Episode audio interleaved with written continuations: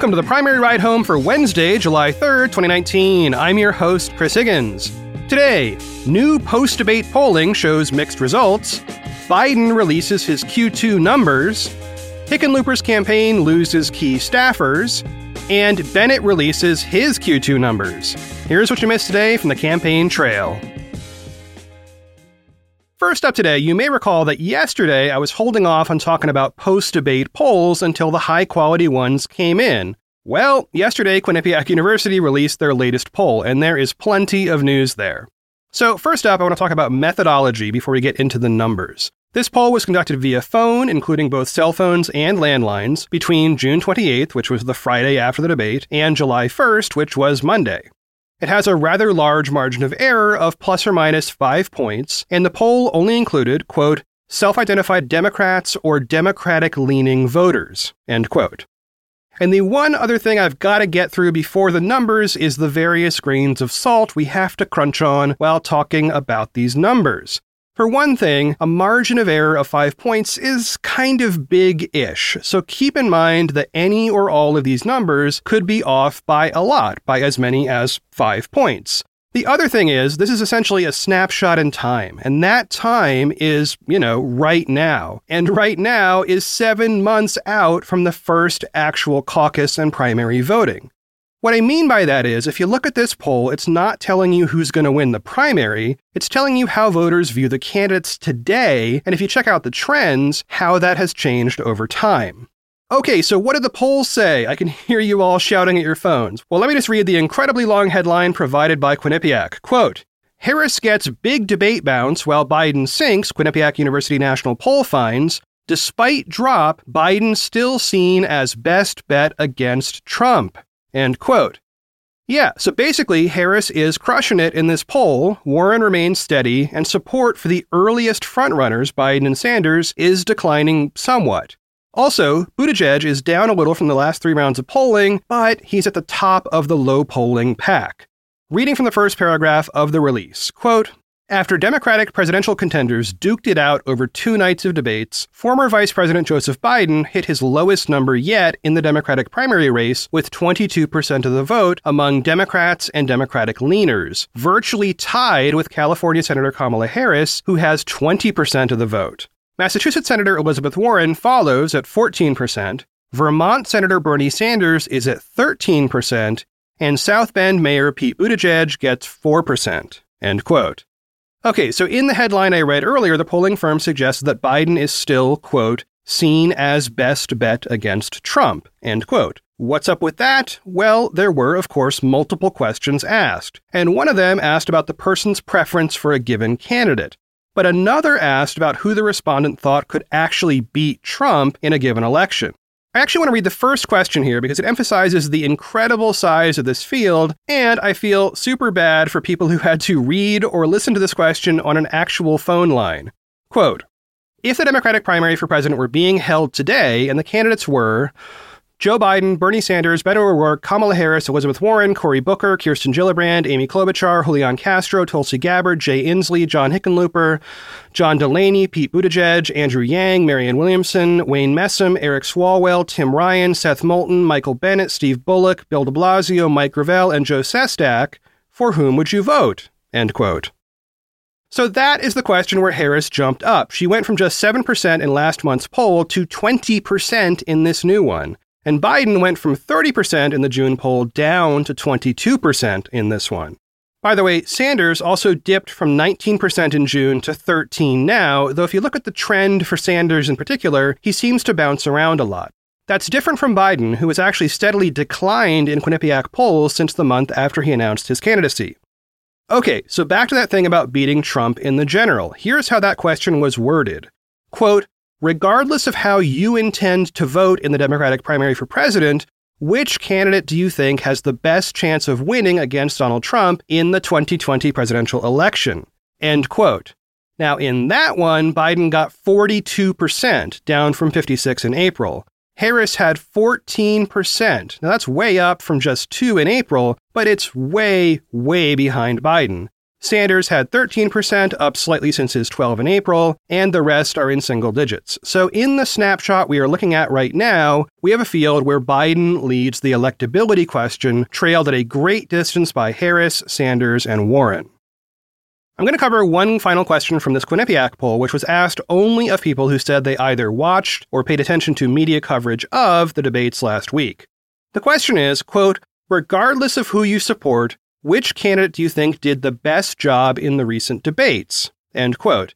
And then, yeah, they listed the 10 candidates, which I'm not going to do right here. So here's what's interesting. Among people who watched, 52% said that Harris did the best job. Next was Warren with 16%, then Biden at 6, Buttigieg and Sanders at 5, Castro at 4, and a handful of others at 1%. But that is not the only poll that we need to talk about today. A poll conducted by Langer Research Associates for ABC News and The Washington Post showed different results. Its margin of error is similar at 5.5%, and they also used cell phones and landlines between June 28th and July 1st. That's all pretty much the same. However, they started by asking an open ended question. The question was, quote, if the 2020 Democratic primary or caucus in your state were being held today, for whom would you vote? End quote. No list of candidates there. That question resulted in Biden getting 25%, Sanders getting 18, Harris and Warren tied at 9, Buttigieg at 3, and then everybody else either at 1% or nothing. Then they asked the same question essentially over again, but this time listing all the names. And that time the results were similar, but everybody picked up a few points. Now, again, in this second poll, Biden crushed the electability question with 45%, and Sanders was second at 18, with everybody else in single digits. So at least those two polls line up there. Also in the second poll, Harris won the debate question again with 41%, but the methodology was different in that on that question, respondents could list up to four candidates.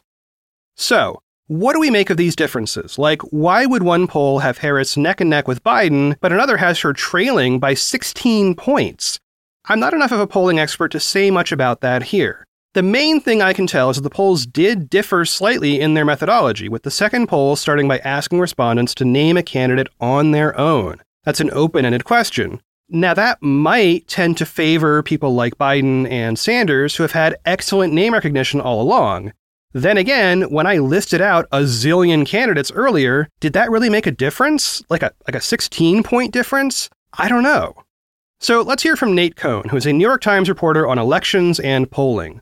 On Twitter, he commented on a chart that showed various recent primary polls and how their trends look over time. The polls disagreed on the Harris versus Biden thing, like I just talked about, and also the trends for many of the candidates have changed a lot over time. Cohn wrote, quote, the main thing this chart reminds me there's so long to go. It was easy to think Harris was a flop one week ago. It was easy to think Warren was a flop three months ago, or that Beto was a star. I'm not saying it was irrelevant that Warren seemed like a goner at the end of Q1, or Harris seemed like she couldn't break out a week ago, but I do think it's easy to care too much about what's happening right now. Today, it is easy to think Harris and Warren are unstoppable and Biden is doomed. It could turn out that way. It could also look just as ridiculous as thinking Beto was amazing and Warren was doomed at the end of Q1. End quote.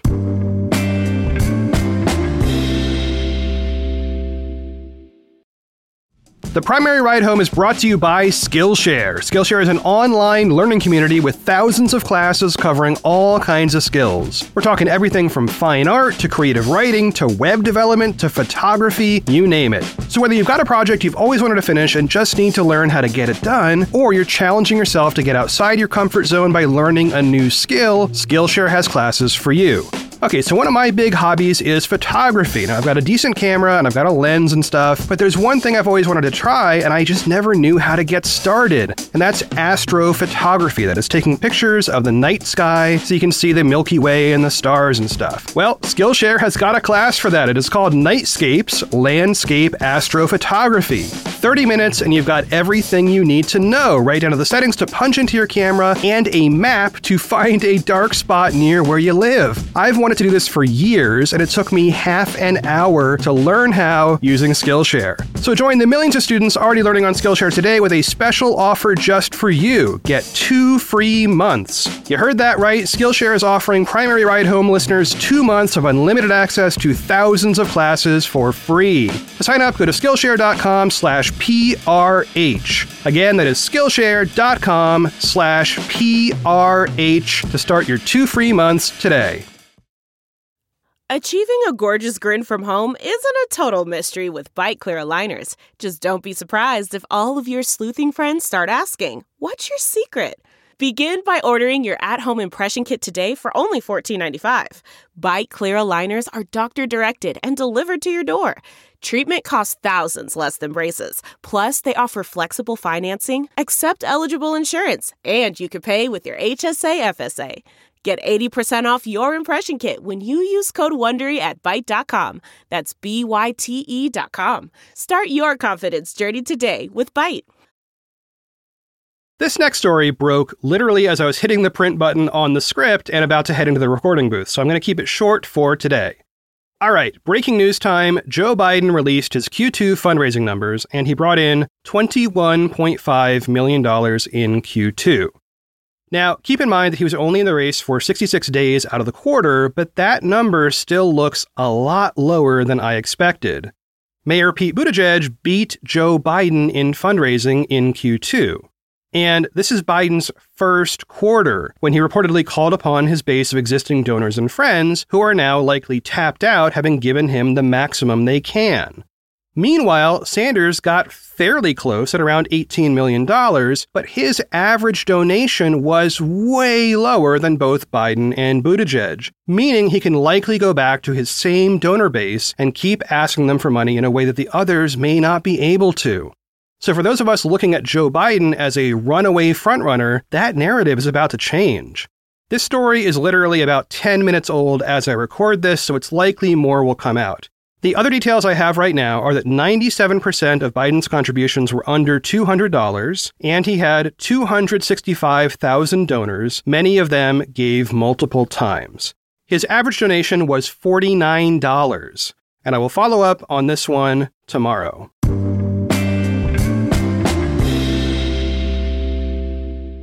Yesterday, Politico ran a story about internal struggles within former Colorado Governor John Hickenlooper's campaign. The story is by Alex Thompson and Nolan D. McCaskill, and I'll read part of the first two paragraphs here to give you a sense of what they found.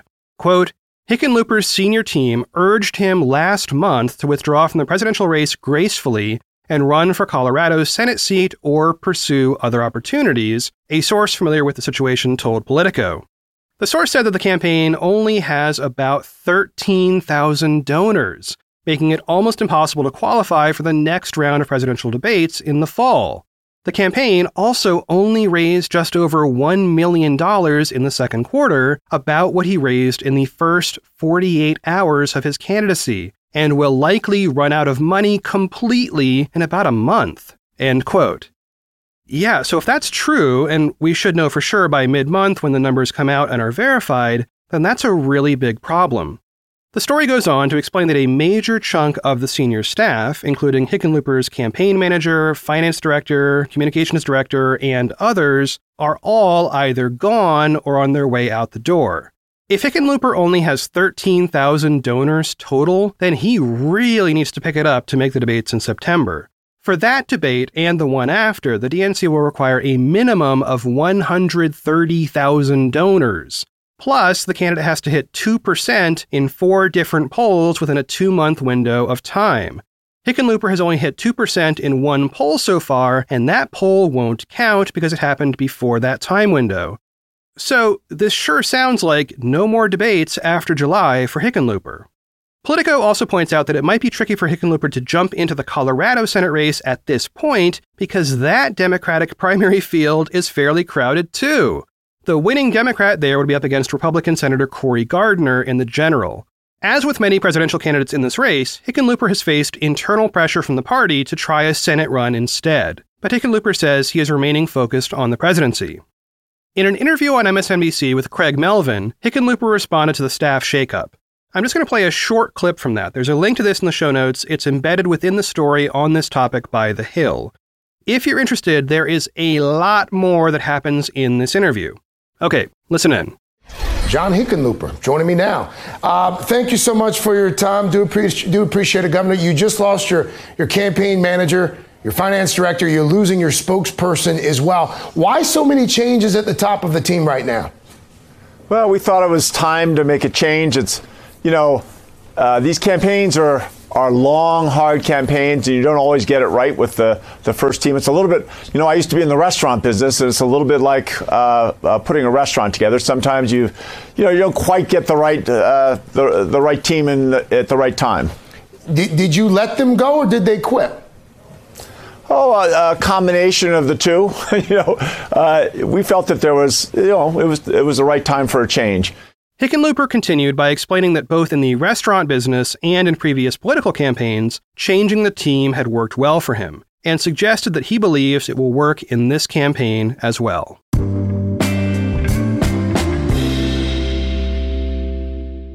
Last up today, Colorado Senator Michael Bennet released his Q2 numbers this morning.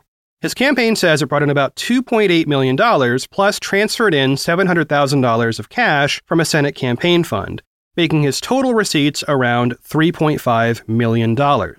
He did not release the number of donors, the average donation, or any other info like that.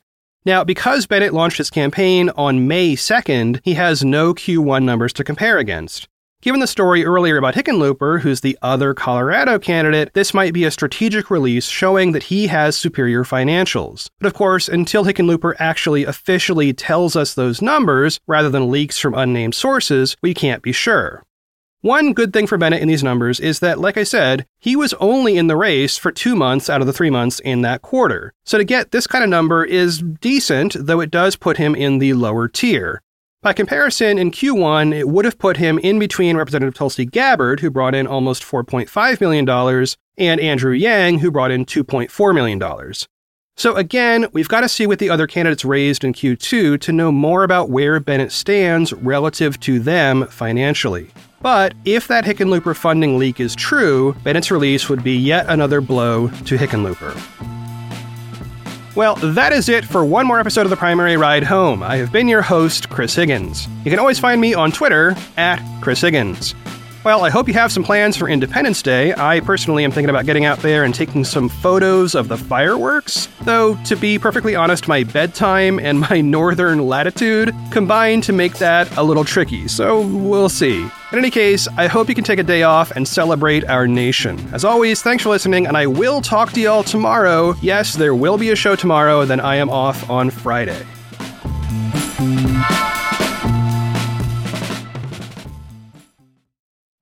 You know how to book flights and hotels. All you're missing is a tool to plan the travel experiences you'll have once you arrive. That's why you need Viator. Book guided tours, activities, excursions, and more in one place to make your trip truly unforgettable. Viator has over 300,000 travel experiences to choose from. Everything from simple tours to extreme adventures and all the niche, interesting stuff in between. So you can plan something that everyone you're traveling with will enjoy. Real traveler reviews give the inside scoop from people who've already been on the experiences you're considering. So you can plan with confidence. Free cancellation helps you plan for the unexpected, and 24 7 customer support means you can travel worry free. Download the Viator app now and use code Viator10 for 10% off your first booking in the app. Find travel experiences for you. Do more with Viator.